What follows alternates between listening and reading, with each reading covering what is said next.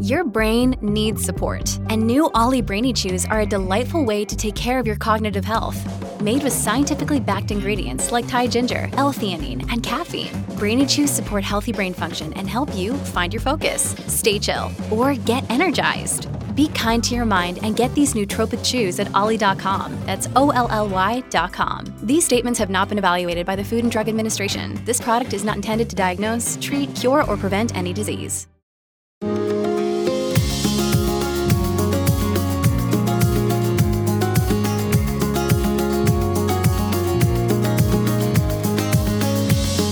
You are listening to the Thoughts from a Page podcast, which is a member of the Evergreen Podcasts Network. My name is Cindy Burnett, and I love to talk about books with anyone and everyone. While listening to my podcast, you will hear author interviews, behind the scenes conversations about various aspects of the publishing world, theme discussions with other book lovers, and more. For more book recommendations and a complete list of all of my interviews, check out my website, thoughtsfromapage.com, and follow me on Facebook and Instagram at Thoughts From a Page. In 2022, I would love for you to join my Patreon group. I offer at least two bonus episodes a month and a monthly advanced read and pre publication author chat.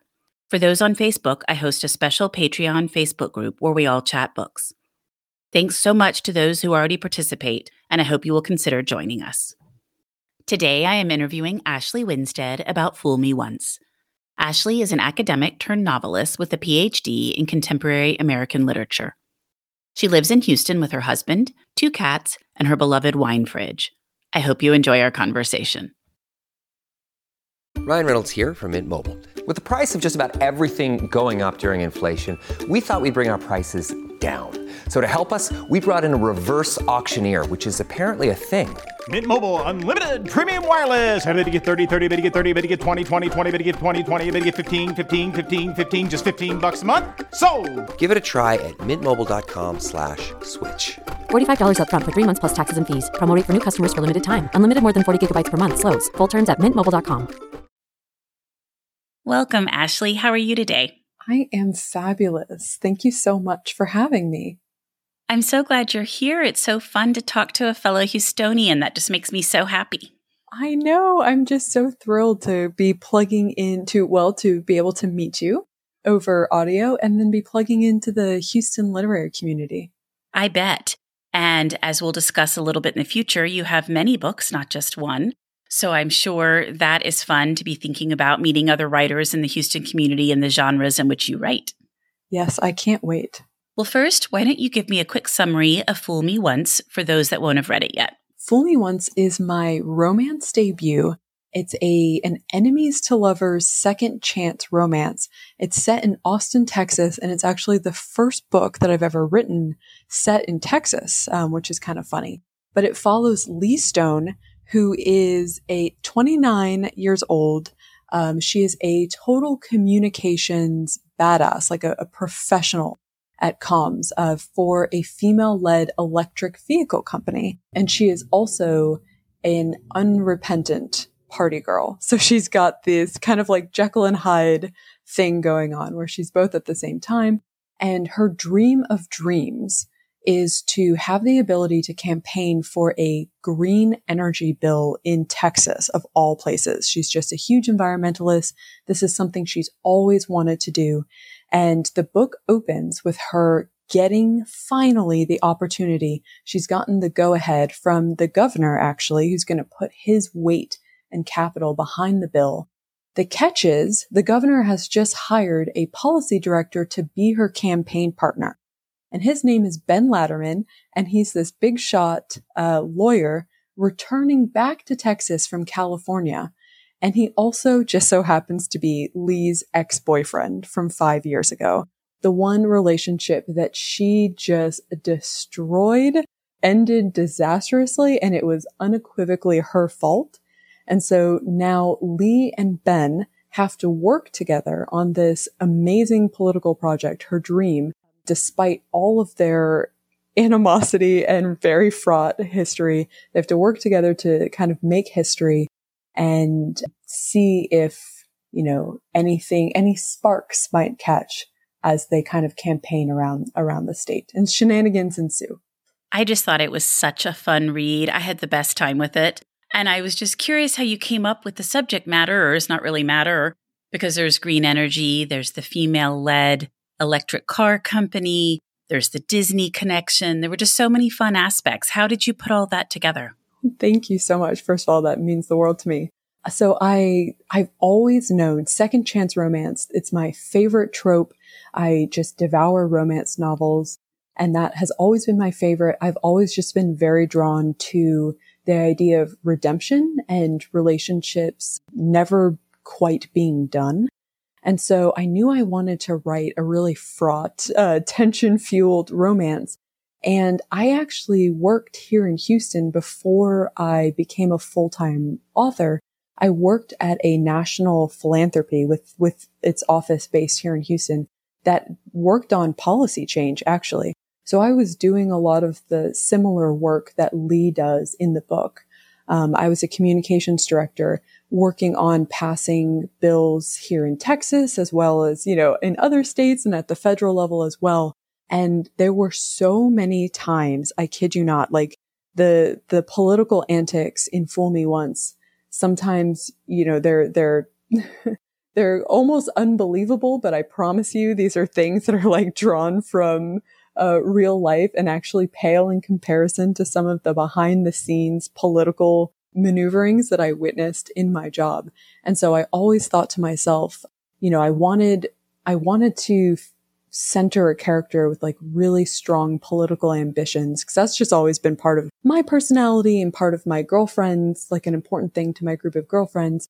And I knew there was so much comedic potential in the world of politics. So those things kind of melded together. And then I'm a huge pop culture nerd.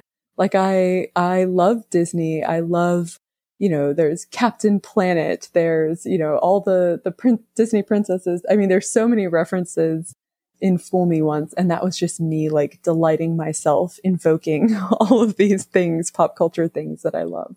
My kids love Disney, and we went to Disneyland for the first time in California last August.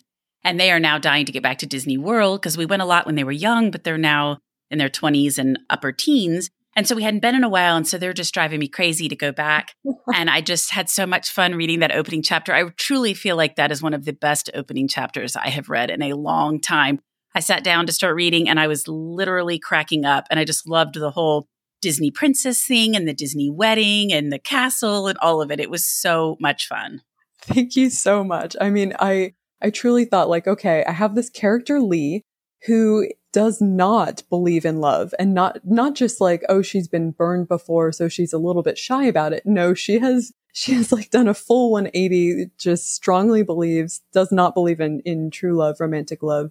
So what better than to put her in, you know, the, the epicenter of fairy tale romance, you know, to like put her in a Disney princess costume and and have her racing through the Disney park.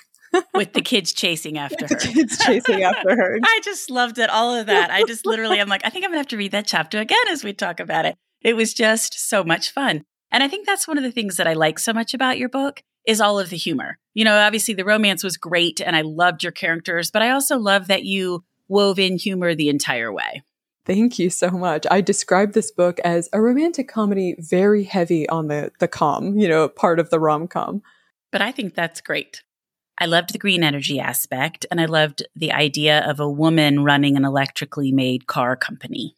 Oh, yes. I mean, my husband is an engineer, so he works for NASA, which is part of why we're here in Houston. And, you know, seeing how few women engineers, uh, even in NASA, who within NASA, which tries really hard as an agency to hire women engineers and and make sure that they are you know sustained in their work and supported. You know, there's it's just uh, science and tech remains a really really hard industries for women to be in, and so my book I just wanted to be filled with women who were doing really kick-ass things against all odds. And I've had this weird relationship, parasocial relationship, I guess you would say, with Elon Musk, in which I, and you know, there's a lot of jokes in Fool Me Once comparing Elon Musk to Lee and her boss, Dakota Young's electric vehicle company. where they're better than Tesla and and existed before Tesla, but didn't get as much attention, of course, because they were female led. And so part of that was just me doing doing kind of making a, a teasing joke about the fact that Elon started out as someone that I really really admired, and then he's just had such a rocky rocky experience in the news, and someone needs to take social media away from him. But just wanted to kind of like play around with the idea of women shattering all kinds of glass ceilings, which they do in, in Fool Me Once. I loved that. I just thought it was so wonderful and so aspirational and something we can all hope for. Thank you. Are you a native Texan? No, I am not. So we grew up, my family, um, I was, I'm a Navy kid. We, we bounced around from coast to coast thanks to my dad's job every two years. And so I like to say I'm from a little bit of everywhere. But I have lived in Texas for 12 years now. It is by far the longest I've lived anywhere. So um, I've lived a little bit in Austin, in Dallas, and now here in Houston. So I think I should start saying that I'm a Texan. I think you definitely should. That makes you a Texan for sure. Yes. So you have written a thriller that came out last August, which I also loved. In My Dreams, I Hold a Knife. Yes, thank you. And now you have Fool Me Once, and then you have another thriller coming out this summer. And then do you have a rom com again following that thriller? I do indeed. Okay, so let's talk about that. Two thrillers, two rom coms, two publishing houses. Can you just tell me all about it?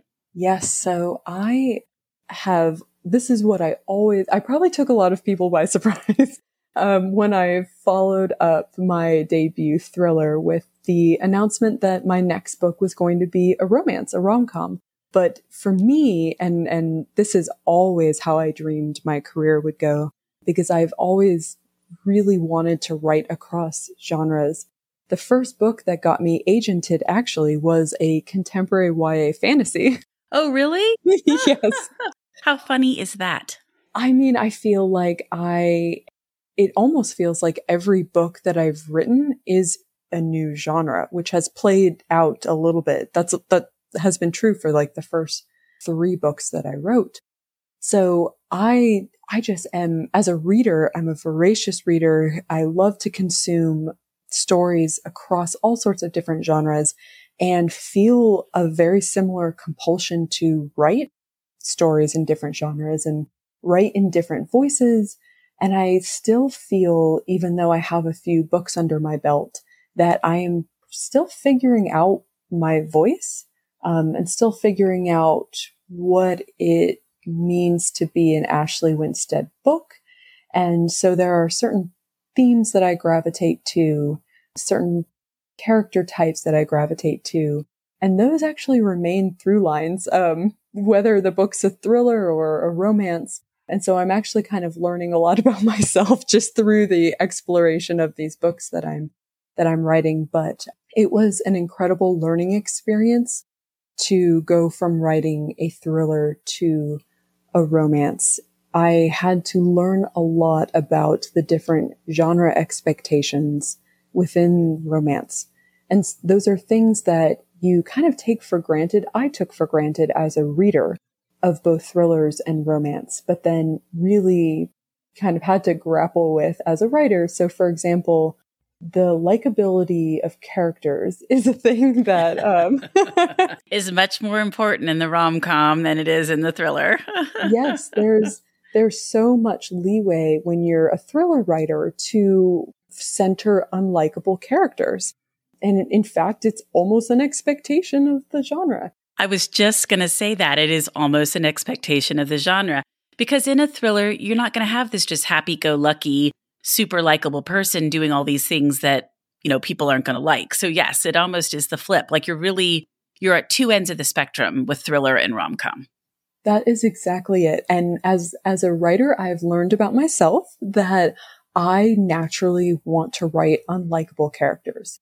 Like I I am drawn to flawed, messy, people who make mistakes and don't just make one or two, but like consistently make mistakes. And I won't go into, you know, maybe what that says about me, but just, just the fact that that's, that's who I'm drawn to writing. And that worked really well in my, in my thrillers that I've written. And I probably rather naively thought that it could work well in, in romance as well. And so Lee Stone is, I'm just so, so loving the, the thoughts and reflections from early review, early reviews about Lee. And, you know, there was a moment in time where she's a, a messy, complicated woman who has made a lot of mistakes, who has self-destructive behavior patterns that throughout the course of the book, of the book, she's unlearning and kind of confronting. And so that to me was a really interesting thing to have in a romance. But there have been a few moments in this publishing journey with Fool Me Once where I've sat back and wondered if maybe I pushed it a little too far. You know, maybe I pushed the, the envelope with Lee and made her a little bit too messy, a little bit too sharp. And so that's, I think, one of the things that I'm still learning and calibrating as a romance writer is how to pay like heed to the genre expectations and honor them for romance, but maybe challenge and subvert them a little. Um, so I'm basically all of that to say that, that that's been like a, a great learning experience for me between the two genres. And the other thing that I will say is just, I will put it out there that it is harder to write comedy and harder to write romantic comedy in particular, in my opinion, than it is to write thrillers. And I think the reason is simply that there is just so much inherent hookiness and drama. I here I am inventing words, but um, all of that is just so so built into a lot of thriller premises that involve murder and a lot of really high stakes things are happening. Whereas the the stakes of your typical romantic comedy, your romances, are naturally tend to be a little bit smaller. Now, Lee and Ben are doing something fairly high stakes, you know, like running this statewide political campaign uh, to make history. But still, the heart of the story, like most romantic comedies, is about the relationship between two people. Really, that's it. And the fact, like the, the requirements for a romantic comedy for a writer are that you imbue that smaller scope with just as much tension and interest and, you know, I'm going to use my made up word hookiness as a, a, book about a serial killer or, or, you know, murder or, or what have you. And so that was another big challenge for me in, in making the switch between genres. Well, first, I really liked Lee. So I don't think anybody should be complaining about her. I thought she was a great character. She was the perfect character for the rom-com that you know you wrote her into. I thought it was great. So and i do think it's nice to kind of press the boundaries a little bit and to push you know push out because i think that just like any genre or any type of book you know you can only do the same thing so many times. So you want that uniqueness and the originality. That's what makes it a better story. Thank you so much. I really appreciate that and then i think with respect to writing them I think the thriller probably is easier because it's so much easier to write these characters that are going to be doing things that a lot of people probably wouldn't do in real life. And you don't have to worry quite so much about the believability of it, even though that seems backward. But I think in thrillers, you know, that's the whole idea. These people are doing these things that you're like, no, no, don't do that, you know? That is so well put. I'm memorizing that. The answer to use later. Yes, that's perfectly put. Is that you have so much more latitude with, with thriller writing. I think you do. So that's interesting. I hadn't really thought about it, but it makes perfect sense. Well, what in terms of, and of course, I don't mean this to put you in any kind of bind or answer questions about one house versus the other, but what is it like writing for two different publishing houses? Oh, it is fascinating. Um, so, you know, I, and I adore both equally. It's been such a pleasure. And in fact, you know, I, we talked to Sourcebooks, which is my thriller publisher about my my kind of like I was like surprise I wrote a romance which is also what I said to my agent. So, so basically it was a lot of like hey I've done this thing um, guess what? is okay. Yeah exactly. And so they were like oh that's so lovely. And we're like you know um, and so we really had Sourcebook's blessing to kind of uh, go outside and look uh, submit my romance to other publishers so it's been a very happy and kind of like lovely multiple relationship with different publishers. And so, of course, I was fortunate enough to land with Graydon House, you know, part of HarperCollins. And actually, my editor at Graydon House, Cat Clyne, she used to work at Sourcebooks. And so there's just a lot of fun kind of connections there. Like, feels like one big family. And so, but it, it has been very fun to just see how the two different publishing houses do things differently. And yeah, I feel really blessed to kind of have this unique experience between, between the two. I do think that it is a unique experience for you because you're able to see how two different places do it, learn different things from each of them, you know? And so as you're moving along, you're like, oh, okay, I learned this from Sourcebooks. I learned this from Graydon House. And I think that's great. And I think that experience of a house wanting to focus on a particular genre with an author seems to be very common. I mean, I, I see when people are writing multiple genres, especially initially like you're doing, that it's very common for them to be publishing with different places. Oh, yeah, it made so much sense. And in fact, we were actually thinking there was a solid week where my agent and I assumed that I would be inventing like a new persona for my romance career. Oh, right, um, right. that I would have a new name and uh, like a new website and all of that was uh, a little bit daunting to me. And so we went back and forth and we actually got down to the granular level of coming up with pseudonyms and which is a very uh, telling illuminating experience. It's got to be hilarious because there are such there's such like I don't even know what you want to call it branding of names for whatever you're going to be writing. Yes, that is the perfect way to describe it and you learn a lot about yourself when when people ask, you know, what is it that you want to be called when you get the opportunity to change your own name. And this is me telling on myself, but I'll say it anyway. I found myself gravitating toward like androgynous and slightly masculine names. And my agent commented on that, like, oh, all of these are androgynous names, you know, like Brett and blah, blah, blah. I, I liked Brett Ashley for the Hemingway um, nod yes. and because it incorporated my real first name. But uh, so I had a list of that, like Sloan, so blah, blah, blah. And my agent kind of pressed on that. And I wrote her back and I said, well, because I feel like it has, these names have kind of an edginess and a coolness to them.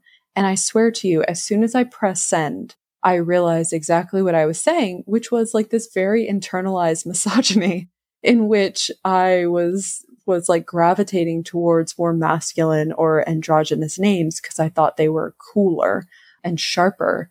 And why in the world can't, you know, a super feminine name be just as cool and sharp and edgy. So that was, that was, um, you know, a thing I learned about myself and then like retracted immediately with my agent. So a learning experience. But in the end, we decided I would be Ashley Winstead just across all genres. So in the future, when you see like my middle grade and YA, this is me joking. and your sci-fi. Yeah, my sci-fi. yeah, she does it all. Well, I have to tell you, I am so happy that you stayed with Ashley Winstead because I find it, I don't know, it's a little baffling to me that people have to change their name if they're writing a different genre, but it's also confusing because then if I'm talking with you about one book and I'm calling you Ashley and then I have to talk with you about another book and you're suddenly Sloan or Brett, then, you know, it just it becomes a, a much more confusing conversation. I just think it's wonderful that you're staying with Ashley. Everybody knows you're writing different books and who cares? I could not agree with you more. And also, can you imagine how confused I would also get? like, yes. Trying to figure out, like, I'm sure I'd talk to my therapist, like, I am having an identity crisis. Who am I? Am I Sloan? Am I Ashley? I don't know. No, I would just mess that up so much. I also do think that as more authors do what I'm doing, yes, you know, I'm thinking of like Jesse Sutanto and right. other writers who are just writing across so many different genres and keeping their name and just saying like, look, I write a lot of different things. You know, I think there is more, there's more room in the industry now for that. And those, those ideas that we used to have that, oh no, you will trick your reader into buying a book in a genre and then disappoint them and yada yada, you know, which was, I guess, some of the logic behind right. having pseudonyms you know, I just really don't think that exists anymore. Well, and I think there are a couple of things. I think one, we have the internet. So it is so much easier to look up what a book's about, to find out more information. So, you know, if I'm tricked about a book, it's because I didn't do my own research. You know, you can read about it on the cover, but you can also dive into it. But also, I think that idea of a pseudonym long time ago was when, say, I wrote under Cindy Burnett and my books didn't do very well. And so then I'm going in a different direction. I'm trying a new genre. They want to rebrand me because they don't want my name associated with my earlier not great success. And I think that some of it started that way as well. And if you're doing all of this at the same time, you know, then it shouldn't matter at all. And in anyway, it was a silly idea, I think, to have everybody changing their names. But if they're going to, that's fine. But if you're writing in August your thriller and now this rom com and then a thriller again, I mean, it's going to be so confusing to be trying to toggle back and forth when it's all happening in real time. Oh, yes. And you're so right about that other reason. And I would like to formally reserve the right to adopt a pseudonym if my career crashes and burns in the future. I'll see a name, uh, author Sloan Ashley, and I'll be like, I know who that is. That's exactly right. Yep. That's funny. Well, I love titles and covers. And so I'd love to hear a little bit about your beautiful cover. I'm hoping those stars are a nod to Texas. Yes, they are. Oh my gosh, the cover process was so much fun for Fool Me Once. And I will confess that the original title that I am still slightly sad is not the the final title was Stoner, um, oh. which is of, of course the nickname right for Lee Stone. and I loved so the original title was Stoner, a love story. and I was very delighted by that. But um, for uh, reasons that are probably pretty obvious to everyone, Graydon House said, "You know, we probably need to change yeah. the name of this rom com." I don't think that's going to work so well for yeah. your rom com. Yeah, you know, people are definitely going to get different ideas about what this book is about. That's hilarious. Yes, and so we we went through a very long and drawn out process of coming up with different titles. So I, I've joked a lot about the fact that my, in my dreams, I hold a knife title process was long and drawn out. This like doubled that. It took us a very long time to settle on Fool Me Once. Very happy with where we landed ultimately, but yeah, that was that was a bit of a struggle. I won't lie to to find a new title.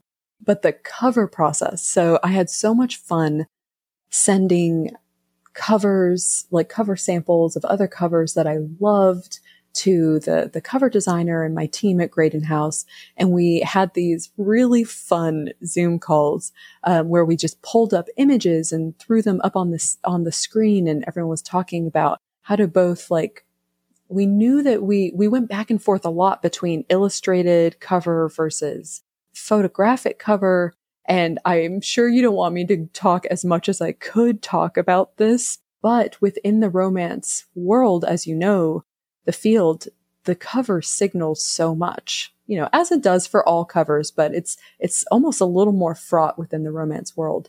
And since Fool Me Once is definitely a romance, but it's also got really strong women's fiction vibes to it. If I'm allowed to say the word vibes uh, to talk about genre, we didn't, we ultimately decided that we didn't want a picture of a couple or an illustration of a couple on the cover and that we wanted to kind of pare it back and keep it a little more abstract. And what we did is we went and looked at a lot of famous collage art, especially from Austin, because Austin has, you know, of course, those really famous collages all over the city that people take pictures with. So we pulled a lot of those images and sent them to our amazing cover designer and illustrator. And they came up with the beautiful cover Fool Me Once, which takes those Texas stars and it takes the script. Actually, that Fool Me Once script is something that they developed based on mural art in Austin. So I just love it. I think it's so cool. I'm just not a fan of those illustrated covers at all. So I was very happy to see this. Like it's a cute rom com. It's a wonderful cover. It's not, it just looks so cartoony to me and I just really don't like it. So I was very happy to see this. Yeah, it's such a fraught conversation and that feels is. like the the stakes are so high trying to figure out, you know, how, how to communicate to the world about what your book is about because you know that everyone has very strong opinions about it you're like don't want to make a misstep. But yeah, no, I'm, I'm uh, thank you for saying that. I'm really happy with how the the cover turned out. And I love that. I guess orange. Was that what you would call it? Because it's not peach because it's brighter, but whatever that background color is, it's beautiful. Yes, thank you. I I told I, one of the things I said was that I loved bright, bright, brightly colored books. Of course, Dreams appropriately is is a black background book, but I just love bright rom coms. They make me happy, and in my head, uh, "Fool Me Once" is a very sunshiny book, and so I love that that's reflected in that really bright, kind of like punch you in the face orange of the cover. It's perfect. So I think it turned out really well. And I love the second chances are for suckers.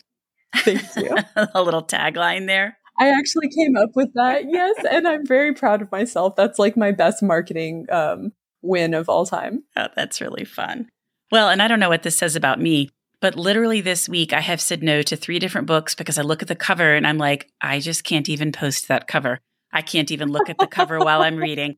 So I have just been like, sorry. And I can't say that back to the publicist. So I'm just like, yeah, I'll pass on this one. So, but I just am like, oh, so I just sometimes wish that there was a little more.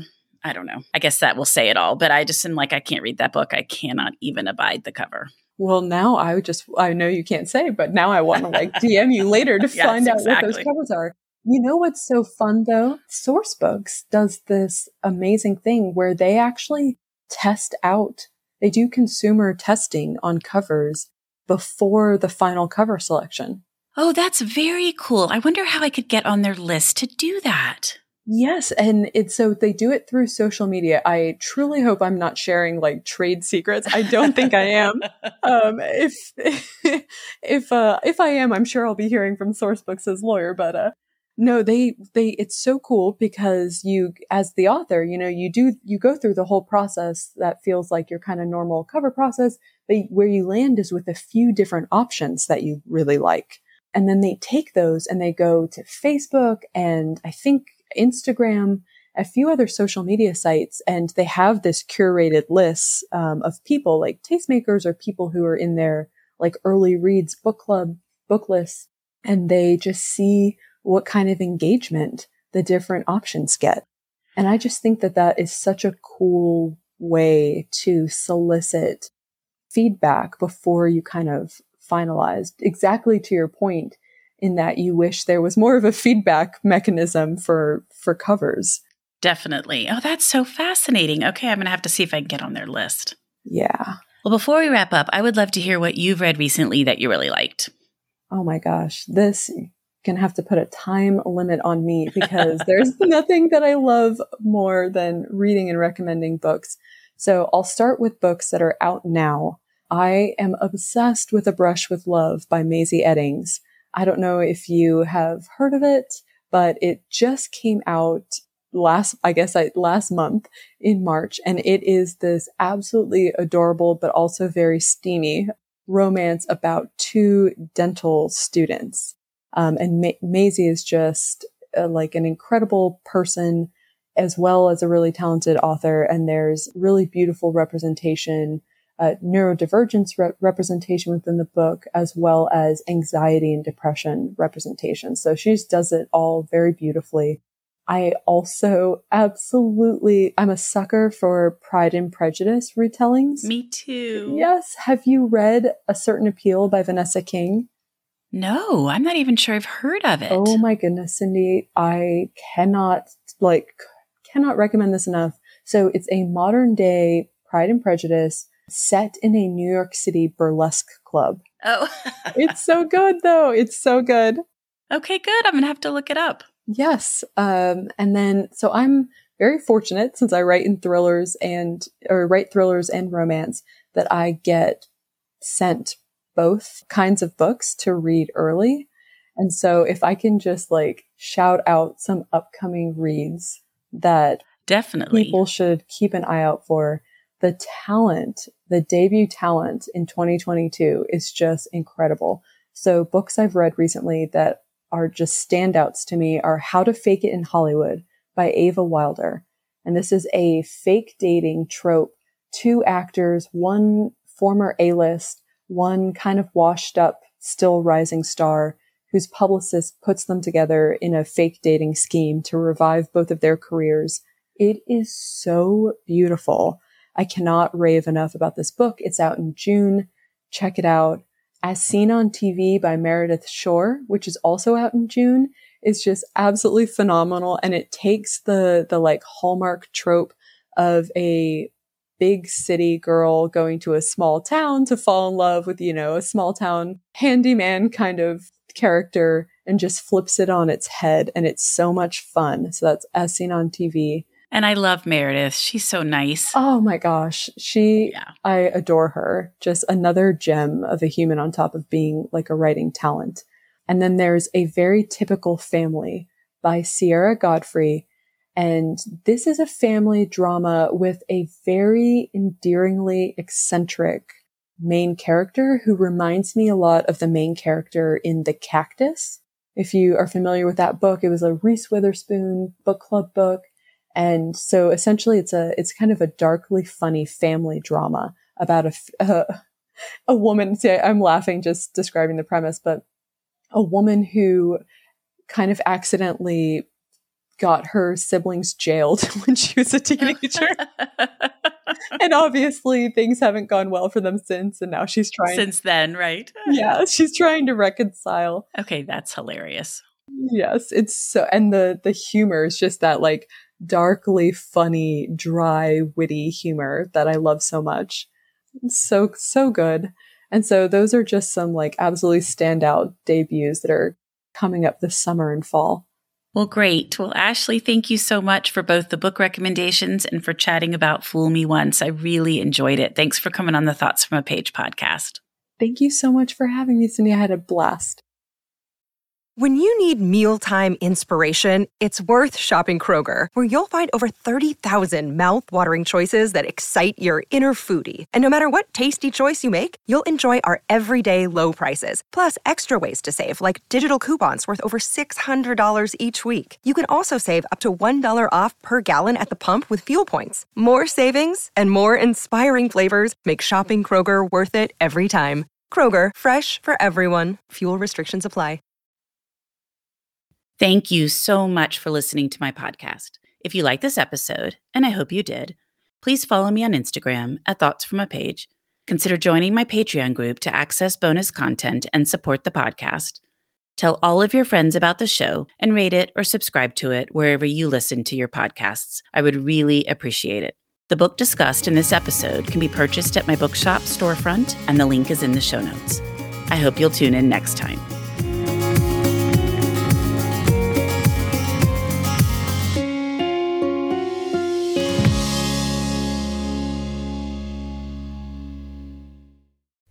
Are you tired of seeing your teen or young adult struggle on a path that clearly isn't the right fit? Is your teenager confused about which direction to take after high school? The future of work is changing rapidly, and our kids need to know all of the options available after high school so they're empowered to make the choice that is best for them.